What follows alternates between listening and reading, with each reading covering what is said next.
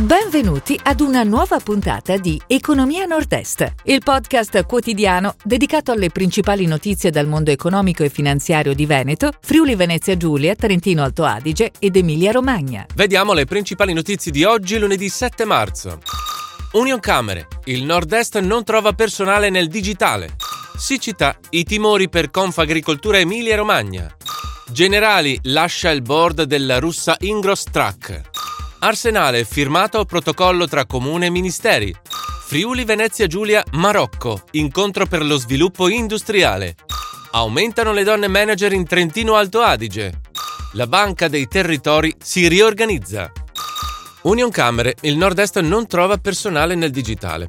Quasi il 71% delle aziende nel 2021 ha investito in tecnologie digitali, nuove formule organizzative e nuovi modelli di business. Le maggiori difficoltà si verificano però nella ricerca del personale con capacità matematico-informatiche, in particolare a nord-est, con un dato di mismatch pari a 48,4%, in particolare in Friuli Venezia Giulia 50% e Veneto 48,8%. I dati sono contenuti nell'indagine 2021 del sistema informativo Excelsior di Union Camere e Ampal, realizzata in collaborazione con il Centro Studi delle Camere di Commercio. Siccità, i timori per Confagricoltura Emilia-Romagna. Sale l'allerta meteo nei campi della regione dove per l'assenza di piogge e con le scorte d'acqua al minimo si teme per il grano e la semina del mais e altre colture. A lanciare l'allarme è la Confagricoltura regionale, secondo cui a dare la misura del fenomeno e del rischio è il livello ai minimi del fiume Po. Numeri che preoccupano gli agricoltori che temono anche l'abbassamento delle temperature notturne previsto nei prossimi giorni, che potrebbe danneggiare produzioni frutticole e barbabietole da zucchero. Generali lascia il board della russa Ingrostrack. Le assicurazioni triestine hanno chiuso l'ufficio di rappresentanza a Mosca e le attività di Europe Assistance in Russia. A causa del conflitto russo-ucraino, Generali ha deciso infatti di lasciare gli incarichi ricoperti nel board della compagnia assicurativa russa, di cui detiene una quota del 38,5%. Il gruppo ha inoltre deciso di donare 3 milioni di euro per supportare i programmi a favore dei rifugiati, inclusa una donazione all'Agenzia dell'ONU, attualmente impegnata in prima linea sul fronte umanitario in Ucraina.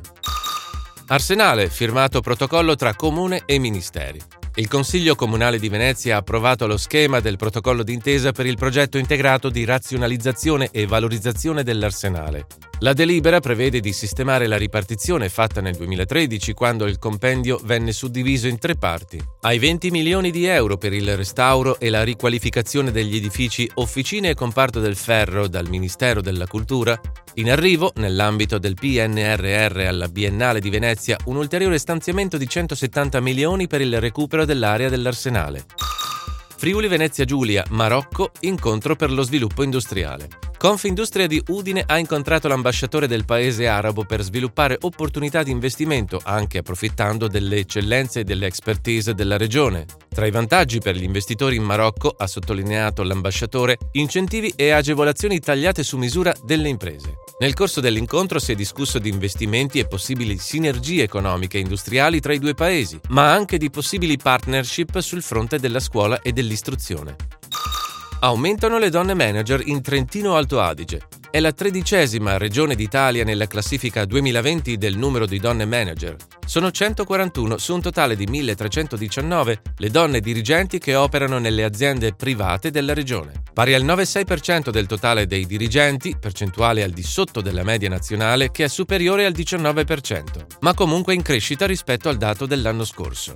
Nella classifica delle province invece Trento con 71 dirigenti donna è 29esima meglio di Bolzano che ne conta 62.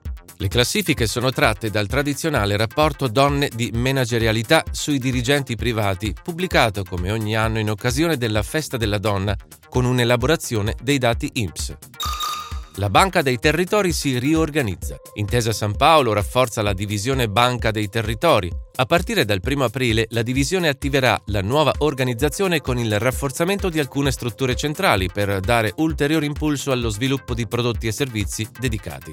Alla direzione Veneto Ovest e Trentino Alto Adige, con sede a Padova, viene nominata Cristina Balbo. Per Veneto Est e Friuli Venezia Giulia, con sede a Venezia, è confermata Francesca Nieddu, mentre Emilia Romagna e Marche, con sede a Bologna, è diretta da Alessandra Florio. Si chiude così la puntata odierna di Economia Nord-Est, il podcast quotidiano dedicato alle principali notizie dal mondo economico e finanziario di Veneto, Friuli Venezia Giulia, Trentino Alto Adige ed Emilia Romagna. Appuntamento a domani!